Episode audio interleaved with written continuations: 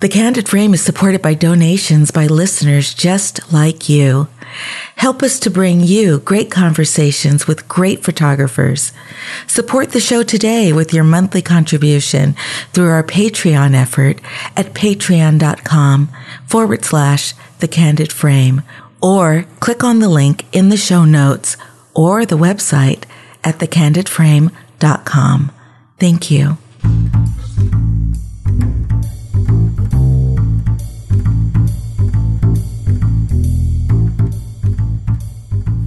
This episode of The Candid Frame is sponsored by Storyblocks.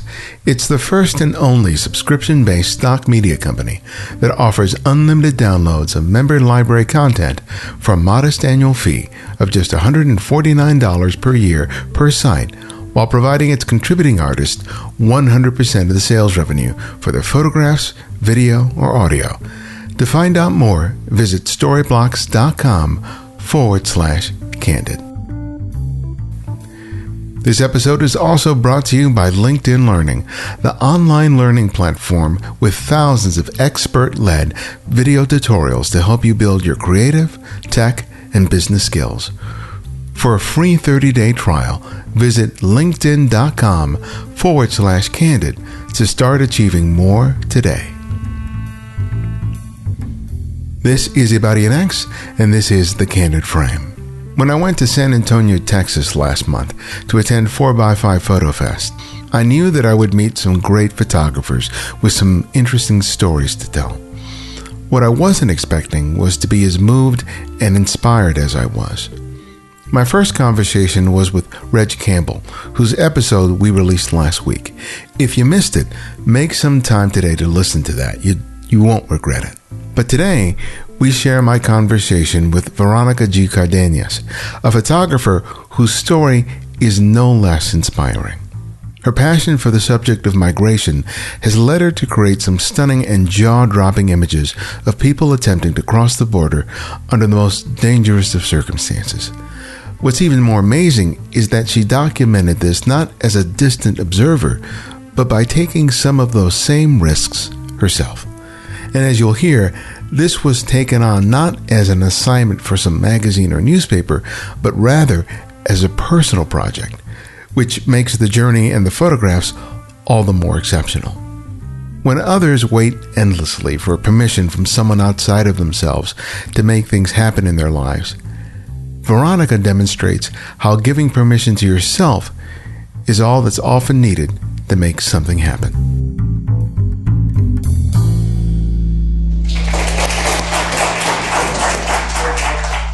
Well, Veronica, welcome to the Candid Frame. We're glad to, to, have a chance to talk with you. Uh, in doing the, the um, research for, for the event and leading up to the interview, I was really fascinated by your, by your work. Uh, you focus a lot of, on migration issues, but one of the things that really struck me when I looked at your website was a project that you call Un Retrato. You take pictures of people who are holding photographs uh, of themselves. And I was wondering if you could tell us about that, that project. Uh, I started working on that project in 2014. I was uh, first. I was. I started taking pictures of butterflies and flowers then I moved on to street photography, and I felt that I needed to do something with my photography. I wanted to help out somehow directly, so that was the best way for me to help them out through my photography. So I went to this uh, village, it's called Santa Maria de Alotepec. It's up in the mountains in Oaxaca. Oaxaca is uh, one of the southern states in Mexico. So these uh, people, a lot of them hadn't taken photo, uh, photos like in 20 years, 30, 40 years yeah, that really struck me about the photographs, the reality that for some people, even, you know, we live in an age where everybody has a camera now with a camera phone and so on and so forth. But there are still many people for whom a family portrait or family photograph just doesn't exist for whatever reason. And when I look at those pictures and I realize that for some of the people that you photograph, this is the only photograph that they have of themselves or their loved ones, I was really sort of struck by that Tell me about the reaction to the people. Uh, you know, you, may, you would make their photographs and you would give them a copy of the print. What, what did you experience in terms of your own personal experience in terms of giving that and their response to you? Well, a lot of them don't speak Spanish. They speak uh, another language. It's called Oh, okay. Mije, and it's a variation of Mije. So in Mexico, there are about 68 different languages. And so they speak one of them. And so I had to get a fixer in that little village. The population is about 2,000 people there. And I would get a friend that would translate for me. So I really don't know exactly what um, what they were saying, Okay. but I would just see their faces, and I don't think a photo was. I mean, from what I saw, I don't think it was that important for them. Maybe mm-hmm. I don't know. I mean, it was, but I mean, they were grateful nonetheless. Yeah, I, I participate in a thing called Help Portrait every year, which is an event that was started by a, a photographer in which photographers volunteer their time to make portraits of families during the holiday season. And one of the things I would often hear from people is like, this is the only family portrait that they've ever had done. And it made me really sort of reevaluate the importance of personal photographs. So when I looked at your pictures there and I saw those people holding it, that really sort of struck me. I was wondering for you, you know, I, I know that you had, an interest in photography at some point as a person behind the camera, but I was wondering about the role of photography in growing up in terms of being able to see pictures of people that look like you.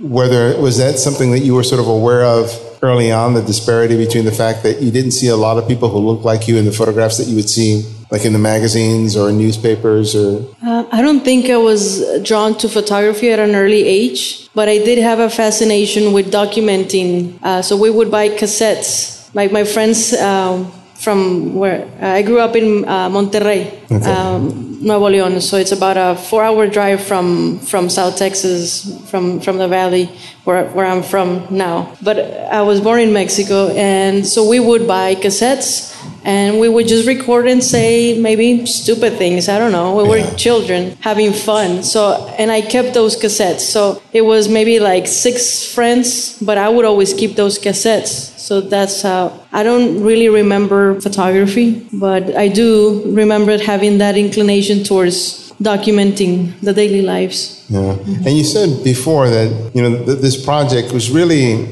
propelled by the idea that you wanted to give back in some way, that you wanted to sort of not just simply document people and photograph them, but that somehow you wanted to be of service. Why was that so important to you? Uh, I thought I felt selfish if I was just taking their photo and keeping it and not giving it back. So at that time, that's how I felt, and and I felt that was the easiest way for me to give back immediately. So initially you were doing street photography, Yes. right? So were you one of those photographers that discovered street photography? You started doing it and then you realized, oh, there's this thing called street photography that I've been doing. Or did you already have an awareness of it as you I were? yes, I already had a notion of what street photography was, and and I really liked the you know that you could just follow people around and be a, a creep and like follow them for a couple of blocks and without them noticing and waiting for the right moment. So, yeah. so what do you feel that gave you in terms of a skill set that has helped you in terms of you doing the documentary work? Well, the best advice I was ever given uh, was look for the light. So I would wait for the, or you know, Cartier-Bresson that he would wait for the right moment for the. So I would wait for that moment and kind of see things that as they were developing and wait and just be around and be fast and then without them noticing that you were there. Now, you, we were talking earlier and you had mentioned that you were a school teacher, Yes. sixth grade, right? Yes. You're teaching math? Yes. Okay. So you got to tell me about that. How do you sort of get into that career and then at some point decide, oh, I want to do something different and something creative with a camera? So I started teaching in 2012, and by the time I had started taking uh, photos, like street photos, so I would go to Oaxaca, and so every every chance I would get, like when I would get vacations from Thanksgiving, so during Thanksgiving I wouldn't spend it with family. I would go to Mexico and spend the time over there with friends or people I just met, and then spring break, and of course the summer.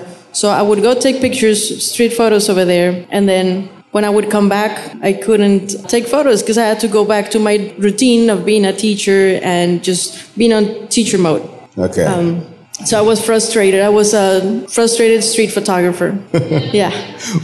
Why did you find yourself going to Mexico as opposed to staying close to home to do street photography? Well, the area where I live, uh, you're familiar with McAllen, you know that everything is so far away from everything. And there's no people walking in the streets. And that's why I would get frustrated because I couldn't do street photography. And so I would come back and then shut down my creative mode. So I was teacher mode, but I, I had that um, anxiety, you know, and like, I, I, wanted to do street photography. Yeah. Then from there, I, I thought, okay, well, there must be something I can do here in the valley. So one of the things that um, that you that sort of changed your life was an accident. Uh, tell us about the, the accident and how that sort of changed changed your life. Yes, well, I was in a car accident four years ago now, and so I was teaching at the time.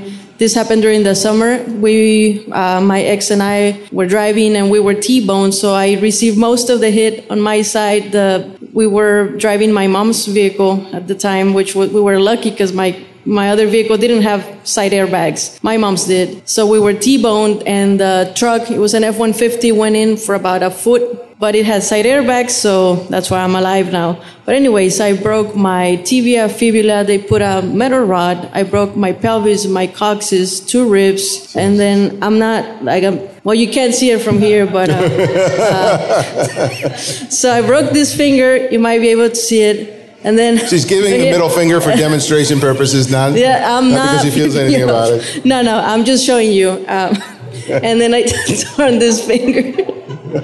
and this was tragic, guys. Please don't laugh.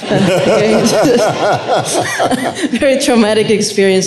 Anyways, in my lung collapse, I was uh, I had a, I was intubated as well. That's when I realized that you can die any day and you know, fuck it, just do what you want to do. So that's when I decided that I needed to quit my job. And I said, you know what, I'm quitting. But this was 2013. I had to recuperate. I had a bone infection. And super long story short, I was able to quit my job a year and a half ago, and I don't have uh, like a journalistic experience. I didn't go to school for that.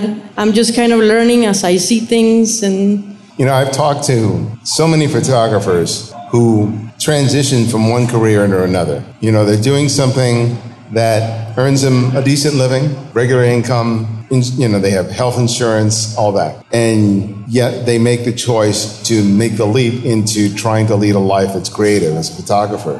And a lot of people cannot do that. They make the choice not to do that because they feel like this is safer. They don't want to take the risks. Granted that you had this, you know, this this moment where you almost lost your life, but that doesn't necessarily equate into people still making the choice. So what do you think helped take you over that line to be able to say, I'm going to do this. I'm going to quit this job and I'm going to try to find a way of making a living as a photographer? Uh, I was reading also this blog uh, by Eric Kim He's a street photographer and he's so motivational in so many ways, not just photography, but just the advice that he gives. And he would say that a lot.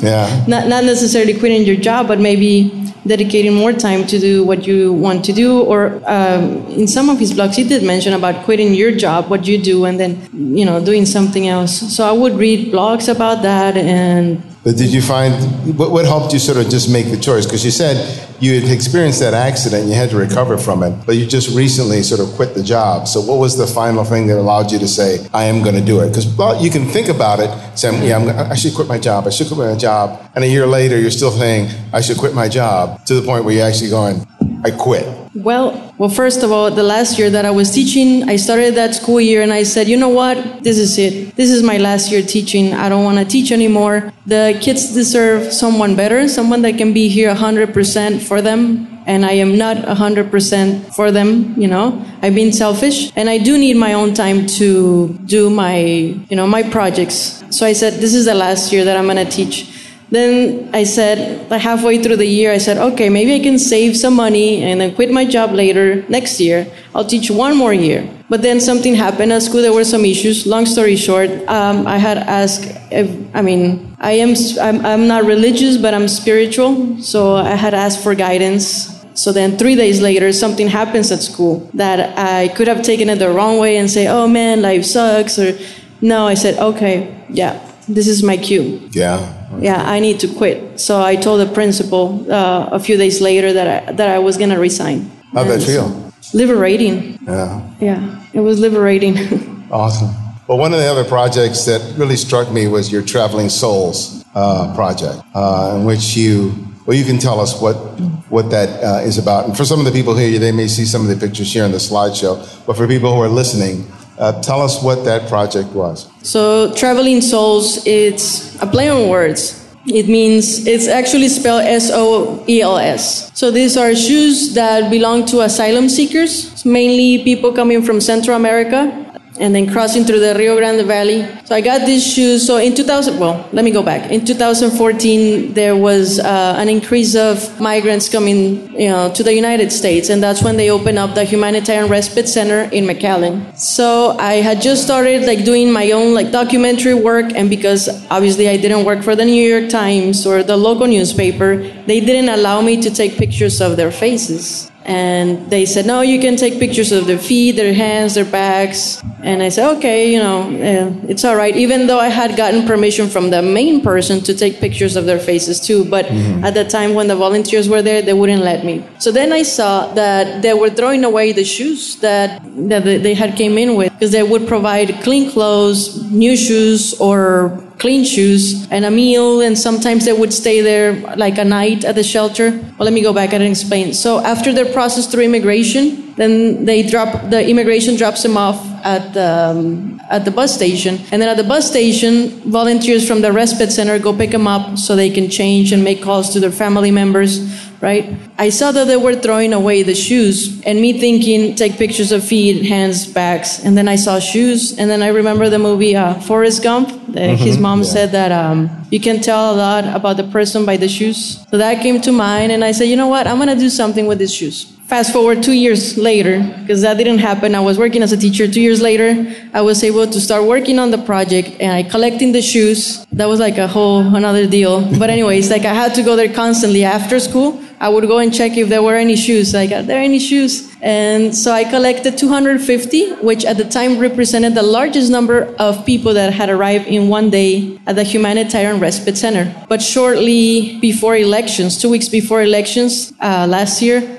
that number rose to like 300, 400 people every day. Wow. The highest number was uh, November the 29th. It reached 433 people there in one day. Um, so then I had to update my project, and you'll see when you see the images, you see images of the Humanitarian Respite Center, and you're gonna see some uh, where we placed the 433 pairs of shoes in places where they've traveled through, such as the Rio Grande.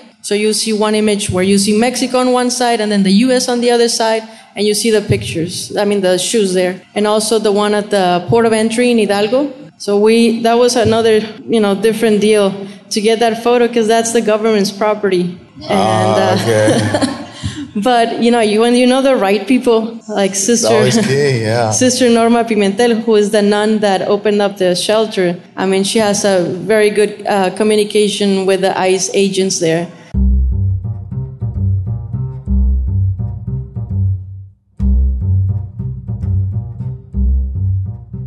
If you're in the business of producing some kind of media content, you know how much time is spent in pre production. Whether it's a video, a podcast, an annual report, a newsletter, you often spend a lot of time trying to find just the right content to accompany the text or script. But you often spend way too much time scouring various online resources trying to find that right content. Storyblocks provides the perfect solution for that kind of time suck. Not only is it affordable, it also provides income for the content creators themselves, whether they are a photographer, a videographer, or illustrator. That's because Storyblocks provide you access to high resolution photo, vector, or audio, and they are all royalty free.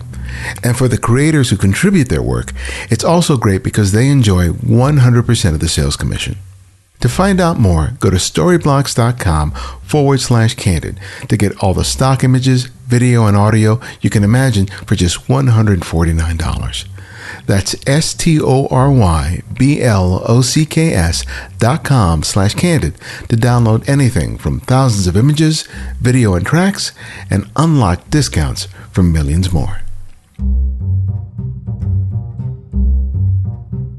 You know, it's always fascinating, and I've heard this countless number of times. You go in thinking you're going to do one thing, and then for whatever reason, there's a limitation that's put on you, right? Like in this case, you can't show faces, and all of a sudden that transforms it and makes it even better than you could have imagined. Exactly. Because when I look at those photographs, I am so struck by the shoes and the presence that's suggested by them that I think would have been completely lost had you been photographing just several hundred people in that shot, right? But when you see the shoes, that presence, you, you feel it in a way that you don't when you just see a mob of people in a scene. Yes, and what I wanted to do is uh, instead of showing a bar graph where it shows, oh, in 2014, you know, there's 250 people. That was the largest number that arrived in one day. So now you see pictures. So you see 250 shoes in one image, and in another, in the other images, you see 433. So it's, and I wanted to, in a way, humanize an animate object and also humanize the experience. So there are six pairs of shoes where it has the, the story. So if you go to my website, yeah. you see the story to those shoes. Yeah, I, I can imagine that anybody looking in your car one day was just like, this woman's crazy. Look at all these shoes. Well, yes, I do drive around with, with some shoes still. yeah. I, well, one of the one of the other things that you've done is uh, you've you've ridden on the Bestia which is a train that comes down from southern Mexico up to Tijuana, where people actually will ride on this train uh, as they try to migrate up into the United States. Why did you do this? Because this is one of the more dangerous ways of, uh, of, of, of not only getting up there for the people who are migrating, but much less someone who is there with a camera as a photographer. So what what in, you know what impressed you? You know what inspired you to journey to make this trip yourself and to document it? It was Traveling Soles. Yeah, okay. Yeah, that that's what started it, I think. So I would listen to their stories, and I wanted to have a better understanding of what they go through. But you know, at least get a slight idea because I was with them for a couple of days, you know, a few days. I didn't go through the whole journey that they go through. Actually, some of them just ride on buses. So if they have more money to pay the coyote, the smuggler, right? So they can just take them all the way to the border in buses. But I wanted to know what it was like to ride the train. But uh, that's no small feat. It's not like catching an Amtrak here in the States. I mean, most of those people are literally running to get, get on the train. They're riding on the top of this, you know, these cargo containers, often under a really oppressive heat. Uh, there are a variety of different dangers of, you know, people who are thieving, raping. You know, some people are traveling with children. Some children are traveling all by themselves. Uh, tell me about you know the experience of getting on that train and what you experienced you know as you as you did it because you've done it twice so far right yes so how was that that first time well the first time um, so my family doesn't know about this because i don't want them to know. So don't tell them. Uh, or i think they don't know. Maybe they do know. I don't know. So I, um, I live in South Texas, which is about four hours away from Monterrey, and the flights are very cheap from there. So I got a bus from where I live to Monterrey, and then a flight from Monterrey to Mazatlan, and then from Mazatlan I got two buses and a cab to get to where the train was. And I literally just saw it pass by, and um, it was in Mazatlan, Sinaloa. So I was literally running. I knew, I mean, I was not going to try to get on the train. That would have been crazy. Um, or it wasn't crazy enough. Huh? No, that, that would have been crazy. so I was running. I didn't know anybody. Uh, I found out about the refugee caravan because of a friend who's a lawyer was volunteering to screen the cases of the asylum seekers. So she told me about it, and so she got me that contact, right? So when I get there, the train was leaving, and at least I wanted to take a photo, and I thought, okay, I'll just spend the night in this town and figure out where I can meet them tomorrow. You know, I'll take a bus or whatever. Then I didn't know that there were two vans that that's where the women were traveling. And and then so I called the organizer who was riding the train and he said, "No, no, let me call the man that is driving the one of the vans. So he called him. They waited for me. I went running to catch up to him, and I was in shock because I had just gotten there, right? And like, oh, what do I do? He said, well, you're to get on the van or not? Or are you staying? I said, well, no, I'm going with you guys. yeah. Well, you, you told me you're talking about these caravans that it's, it's groups of people that are sort of led up to Tijuana, uh, but they're, they're doing it in groups in order to sort of be safe because, you know, they don't want to be victimized by whoever may be alongside you know, with all these bad intentions. So that was sort of key to your access, wasn't it? The fact that you were within a group that's collectively trying to move people as safely as possible. Yes, so I knew I was reasonably safe, or pretty safe. At no point did I feel unsafe. Yeah, because there was, uh, so in the first caravan that I joined, there were 200 riding the train. In the second one, and I, the photos that you just saw, those are from the second caravan. I took those photos about two weeks ago. There was a subgroup in the first caravan. They would call themselves the perros, the dogs. So they they would they were um, the security pretty much. And the first time that I joined the caravan, so we were sleeping in the street waiting for the train. Uh, and the people that were sleeping closer to the street, they almost got robbed. So there was four guys and one of them had a gun. And so the guy that was sleeping next to me told me, get your camera ready because something's going on. Something's to happen. So I did, but it was pitch dark. So I couldn't take photos without, you know, I don't want to use flash. So I didn't take photos. But I saw everybody running towards the guys. It was like 30 people. And so the, the guy that was um, awake that night, t- taking care of us, so the one, the guy that was taking, keeping a, uh, an eye, he said, "Wake up, wake up, everyone! Nobody's going to sleep." And so we all woke up, and there was the four guys running, and then they're chasing them, and then one of them had a gun. The guy was pointing them at them with at their feet, but he never fired the gun. Maybe he didn't have any bullets. I don't know. or he thought he was probably going to get lynched because it was so many of us. It's the power of numbers. So, you know, you're, you're in a situation that is completely foreign to you, you know, where there, there are all these possibilities of things going wrong. My last instinct is to bring out a camera, right? And all of a sudden go, okay, hi, I'm the photographer. So, did you have any sort of reticence in terms of bringing out a camera, or was somehow because you were working within this this group of this caravan, uh, did it make it easier for you to make photographs? Yes, um, at least when we were in the train, it was fairly easy to take photos because uh, the one of the organizers, the one that is always riding the train, he got them used to the camera because he was always recording live just to document what was going on. So they were used to the camera. So how did how did that change your perspective? Because as before you said, uh, when you were doing the one about the shoes people would tell you stories. And, you know, being from Texas and being aware of migrant issues, you've always heard of the stories. But how did the experience of actually being on the train, meeting the people, seeing and, and living that experience change your perspective in terms of who these people, who these people are and what they have to experience in order to get over it?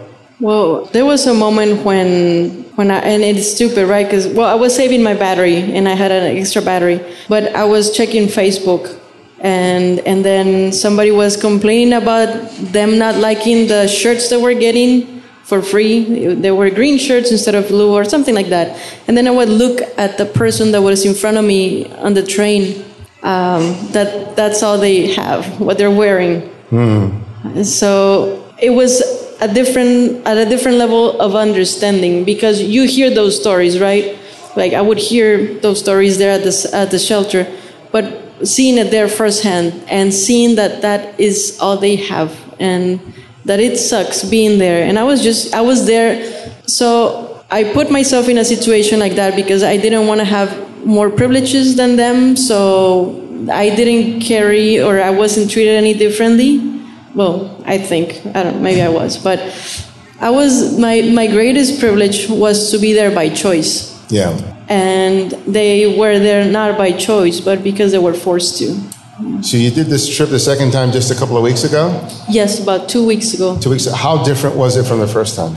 So the first time the women and children were traveling in vans, and this time around because they couldn't raise enough money, uh, it's called Pueblos Sin Fronteras they couldn't raise enough money, so the women and children had to ride the train as well. And, you know, there was this woman that was in her early 60s. And we were getting on top of the train. I, I'm afraid of heights, very, very much afraid of heights.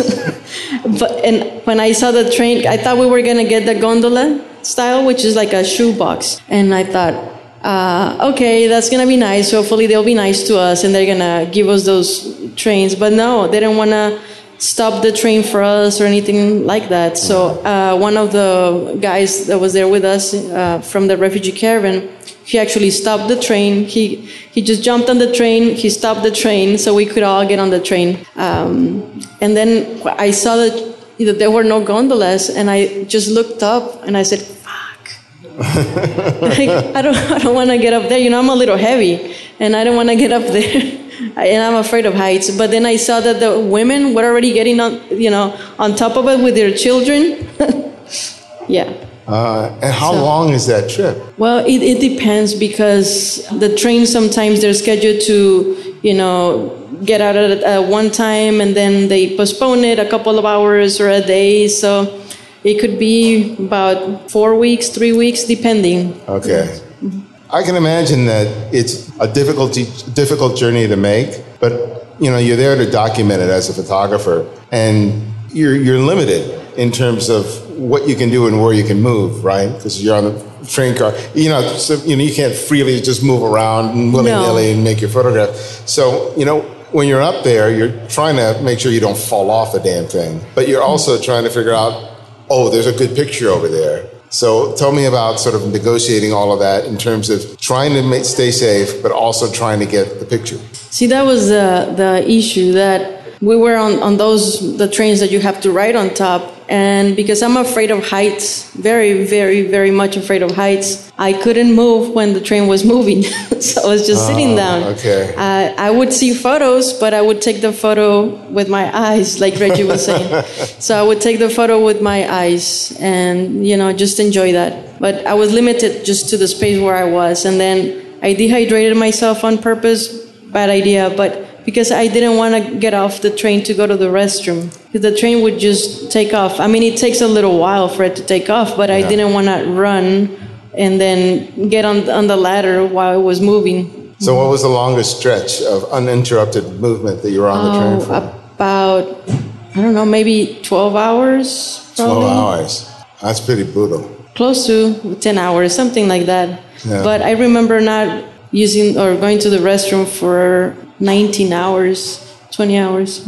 That's a lot to put yourself for the sake of photographs. I know you said your family doesn't know, but I'm sure there are a lot of people going, why put yourself through that in order to make the photographs? Did you ever ask yourself, what am I doing? Yes. And what was the I answer? don't know why.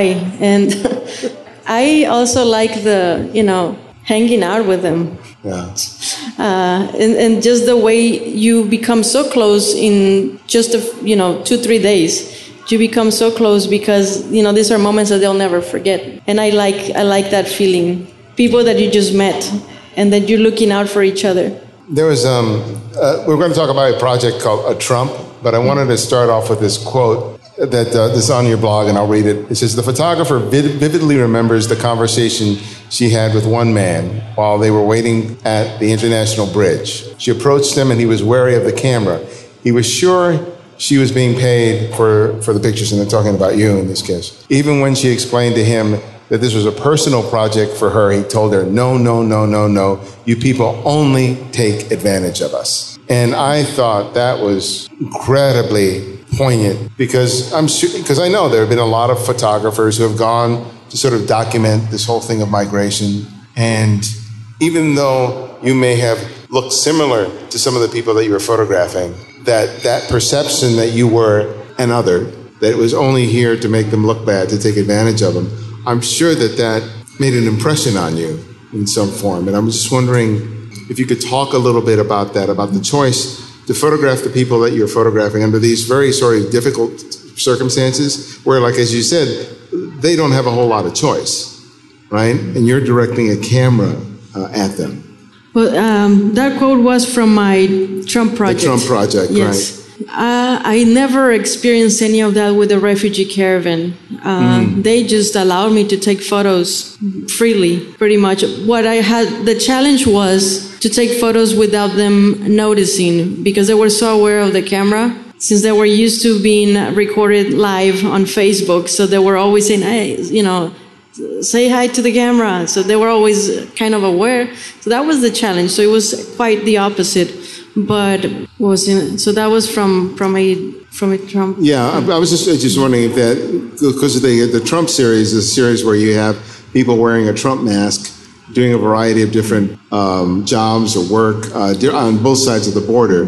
But that quote really kind of struck me because sometimes I, I, thought a lot about how people, uh, people of a different class, uh, different race, a different culture, are oftentimes the subject of photographs by someone outside of their community, right? And as well as, as well intentioned as many of those people may be, um, there's still a sense that the people who are being photographed don't have much control over that. And so, for me as a photographer, I think I'm always conscious of that. Not to the point that it sort of keeps me from making the photographs, but it's something that I'm aware of.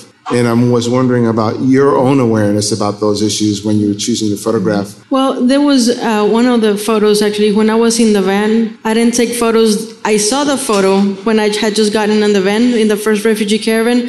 I saw the photo happening, but I didn't pick up my camera to take the photo because we were so close and I, I was an implant to the situation. Mm-hmm. So I didn't want to be intrusive. So I waited until, the, until I, they got more used to me because we were in this really small space. So I waited. And so that man, he said that the quote that you read, that was when, before I took my very first photo from the Trump project. And I could have said, you know what? Yeah, let me, I'm not going to do it. I'll just quit. But no, I actually said, you know what? This is good. Yeah. And I tried explaining to him, and he couldn't understand because he saw me as a privileged person. Mm-hmm. He was waiting there uh, in between Mexico and the U.S. in that bridge, right there where you see the, the line, the division. I thought it was. I like his stomach. He had a beer belly, and so I felt pretty bad when he told me that because I do I do see why he would say that. Yeah.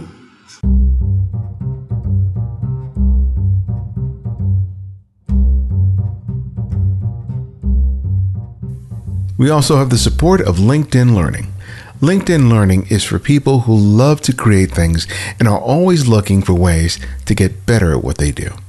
Maybe you want to learn how to master your digital camera or learn how to composite in Photoshop or how to tell a story using still images. Everything you need to achieve more is on LinkedIn Learning. Whether you shoot photos for work or pleasure or both, LinkedIn Learning helps you to take your photography to that next level. Gear courses will help you to get the most out of your camera from DSLR to mirrorless to smartphone. To help you enhance what you shoot, there's complete coverage of Lightroom and Photoshop, including CC 2018. In fact, they work closely with Adobe to release updated courses the day new versions are released. And now you can take advantage of this great resource for free for 30 days. You can enjoy courses like Joe McNally's Location Photography course, where he walks you through his entire process for creating portraits of a professional belly dancer. He is just one of the many great photographers who share the knowledge and experience, and it's all accessible worldwide on your computer, phone, or tablet. And the best thing is that there are no hidden charges or upsells. Access all the courses you want for one monthly price. You can get a free 30 day trial with LinkedIn Learning today by visiting linkedin.com forward slash candid. That's linkedin.com slash candid, all lowercase. And we thank them for sponsoring this podcast. And remember, when you support our sponsors, you help make this podcast possible. Well, tell us about the, the Trump project and how that whole came about. Uh, that I thought of that a few months before elections, and it wasn't until he was elected president that I said, you know what, I am going to do it. So, first, I wanted to create an alternate reality where Trump is an undocumented immigrant. And actually, I changed the noun undocumented immigrant, immigrant with Trump. So now you don't say he's an illegal, you say he's a Trump. And so, what they wear the mask, right, because they want to protect their identity because their vulnerability has been exposed. So you uh, you saw photos from like uh, Mexico, so that represents the population that is most likely to become undocumented because of the lack of opportunities or for their own safety as well. And one of the things I was reading about it, it wasn't to um, to say anything negative about Trump, you know, as a person. It wasn't a, a, a, it wasn't for the purpose of mocking him that you were doing this. So how do you sort of explain to people what what's sort of behind it? Well, what it means is that they want to hide their identity, and you have the most powerful man on earth, quote unquote, and you have the most vulnerable person on earth. So you have people on the opposite sides of the spectrum. That's why they want to protect their identity. So they use the most powerful man on earth, right? Because nobody's going to mess with that person. Yeah. So in, in, I mean, in the area where I live, uh, I have friends, uh, well, their parents are very afraid to just go out because they're undocumented. And so instead of running errands every single day, they try to do all the errands in one day because they don't want to risk just getting pulled over by a cop and then deported because there's been cases where um, you know they're riding their bicycle on the opposite side of the street and then you know they get at, uh, arrested yeah. and they're deported so that's why they're afraid you know one of the things about photographing people that you don't know it's always this little level of anxiety about going up to someone and saying i find you interesting you mind if i make your photograph uh, you complicated it by going, Hi, I find you interesting. I'd like to make a photograph. And would you mind putting on this mask? so yeah. tell me about the sort of the challenge in terms of convincing people to put on a mask for the purpose of, this, of these photographs. Uh, at least in Mexico, it was very difficult to get those pictures. Like the first, the quote that you read, that was the first man that I encountered, and he said, absolutely not, uh, in so many different ways. I had to beg people there was one of a prostitute uh, as well, and like she said no, and then I said, hey, you know, I'll pay you. And they said, but I just want the picture.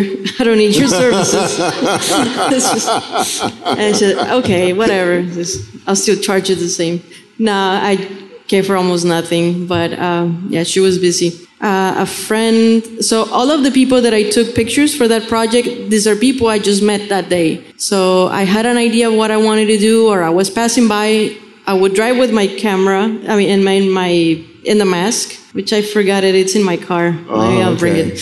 But so I would I would drive around, and then I would think of something, and I would dedicate maybe like a day and say, okay, you know, I'm gonna look for this. And so in the US, it was slightly easier to take pictures. And maybe that's because it was at the beginning. Uh, you know, when he had just been elected president, people were more afraid. I don't know. It's kind of a social experiment, too. And there was uh, one image, it, it took me hours to take that photo because there were so many people walking, I mean, passing by. It was at a flea market. Mm. So, those, I mean, I had to really beg people to do it. And some would just do it very willingly. Yeah. And the mask had represented uh, like so many different things. So sometimes people said, like, I don't want to see it, take it away from me. Kind of joking, but still, they don't want to see it. And, and some others would put it on and act as if they were the big boss. Yeah. You know, what's interesting about that, that body of work is that if you just saw like just one picture, it would strike you as like, well, that's kind of odd, right? But then when you see them in a series and you see all these people doing different things, it gives you a, it, it all of a sudden brings a whole new perspective that it's not just one image that's sort of funny. All of a sudden you have to think of that mask within the context of those people's activities. Mm-hmm. And I'm, I'm, I was wondering whether or how you sort of experienced the project that once you had a certain number of images under your belt, that when you were seeing it as a body of work, did you discover something new about what you were doing? Uh, yes, actually, a friend was the one that helped me. She would ask me several questions. She was the one that helped me give it like more meaning. Mm-hmm. Her name is Ileana. She's an English teacher, exceptional teacher. And so she was the one that helped me develop this, this whole idea. Because at first I just thought visual. Okay. And then she saw my images and she started asking me these questions. So, what kind of questions was she asking you? Uh, why are they? Why did they choose to wear his mask? Why not another mask? Mm-hmm. Uh, so questions. I forgot the other ones, but she was asking very specific questions. So what are they trying to do with the? Why are they covering their identity? And for you, and for you, how did how did the way you looked at the project change? It cha- when she asked me those questions, I actually had some images where, and I really like one of the images, but the guy was had a tattoo, and I said, "Oh, right. If they're covering their identity, you can identify them by the tattoos." So that's when I, I had to think about my subjects a little bit more.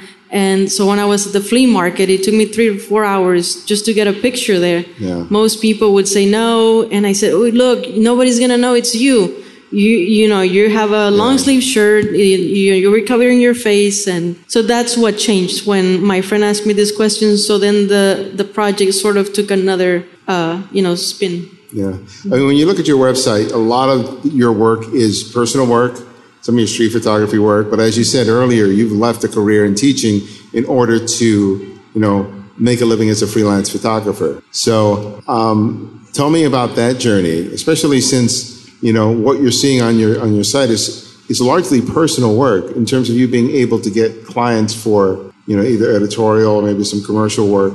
Tell me, tell me about what that experience is, considering what your existing body of work is on your site. well i just started freelancing a few months ago Yeah. and i also work as an uh, architect's assistant that's what i used to do before i was teaching um, so i i'm just starting i know it's like a whole other world So, how does that feel to you? But it feels good. I've had other opportunities to go back to teaching or do other things or work at a community college, but no, I'm, I'm not going back. So, I mean, I know that uh, economically speaking, I wouldn't have to worry about it. Right. Uh, but no, I, I decided I'm doing this. That's great. Because a lot of because there's a moment of transition, which I think a lot of people fear. But like you said, there's a certain feeling of freedom and liberation that you have there.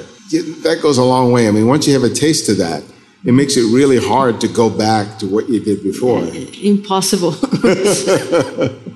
So, what what are you exploring? What are you hoping to explore now? I mean, you obviously want to make a career as a photographer, but since you're you're, you're focusing on so many issues in terms of migration, uh, identity, um, what ideally would you like to be working on?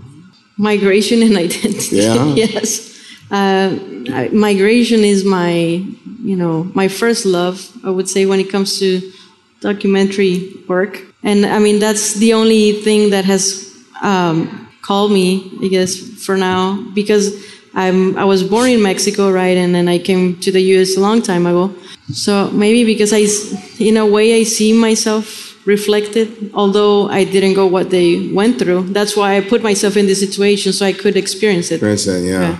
Yeah. So, you know, one of the things about focusing on something that you're really passionate about is that it can it can be a really challenge a challenge to be able to stick to it, right? Because you get pulled, especially when you're a freelancer, you get pulled by this idea of, oh, I got to make a living, so I'll have to do kind of work that I really don't want to do.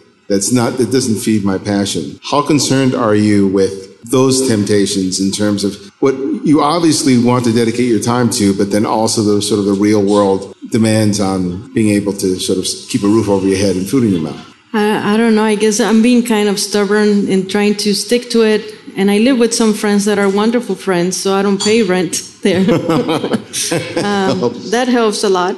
Uh, and just me saying, no, I, I don't want to go back to the same lifestyle that I had. Yeah. I just can't go back. So I'm sorry. And I have a like other projects. Um, the shoe project. Yeah. I plan on taking it to Washington D.C. in the next couple of months. So I want to get 433 volunteers to wear the shoes. We're gonna do a protest and then in front of the White House. Oh wow. So that I guess those projects keep me motivated, and that's why I said I can't go back. Ex- excellent point. The idea of having something that sort of keeps that spark alive is absolutely invaluable. So that's that's yeah. I think that that is really part and parcel because I've heard that in a lot of conversations I've had. Because during those those dark moments of the soul, you know, you have to have something that is putting the fire underneath you and going, "This is why I'm doing it. This is why I'm trying to make a difference." But I have to say that within the short period of time that you've been shooting, you've produced some amazing work oh, because you've been willing to take risks that a lot of people with more experience as photographers wouldn't make, mm-hmm. right? And I think that's pretty a fascinating part of your story. And were you always that kind of a risk taker, or do you think that it's primarily because of photography that you have, you find yourself making those choices? Oh, I was very different even five years ago. Really? How I was so? a very different person, but photography changed me. So explain to me that. What were you like before and what are you like now? Uh, well, I was very shy, and I, I'm still very shy. But because if I'm talking about my work, I'm not shy, right? Uh-huh. But but I'm I'm a shy person, and I was super shy before. I would never take risks, never, never take risks. Wow. I lived a pretty I I don't know how to say it, but yeah, I would never take risks, pretty much. And now you're on top of a train. Yes. Well, that's, I think that's, that's wonderful. I mean, that's, uh, the, the whole idea, because I, I, I love, that's one of the reasons I love doing this show, is talking to people who are willing to take those kinds of risks in order to make things happen. And uh, I, I- I give you all the props for, for everything that you've accomplished you. and everything that you're going to accomplish. It's Well, just, just great. So my last question to you is a question I ask each guest, and that I ask them to recommend a photographer for our listeners to discover and explore. And it can be anyone, someone you've long admired or someone you've recently discovered. So who would that photographer be and why? There are so many. Um, maybe a general advice: if you like a photo, just try to see why you like it, and then just deconstruct it. And so, whatever photographer you like, like if you like that photographer's photos, then uh, really study that photographer and see why you like those pictures better than other photos, and try to imitate the style. And if I have to mention a name, and I mentioned it earlier, Eric Kim, Eric uh, Kim. I think that's his website. Um, his blog is so inspirational in so many ways. That's where I got some. That's where I got my inspiration to to do the projects. Oh, Veronica, it was a real pleasure to speak with you. Thank you so much. Thank you. Thank you.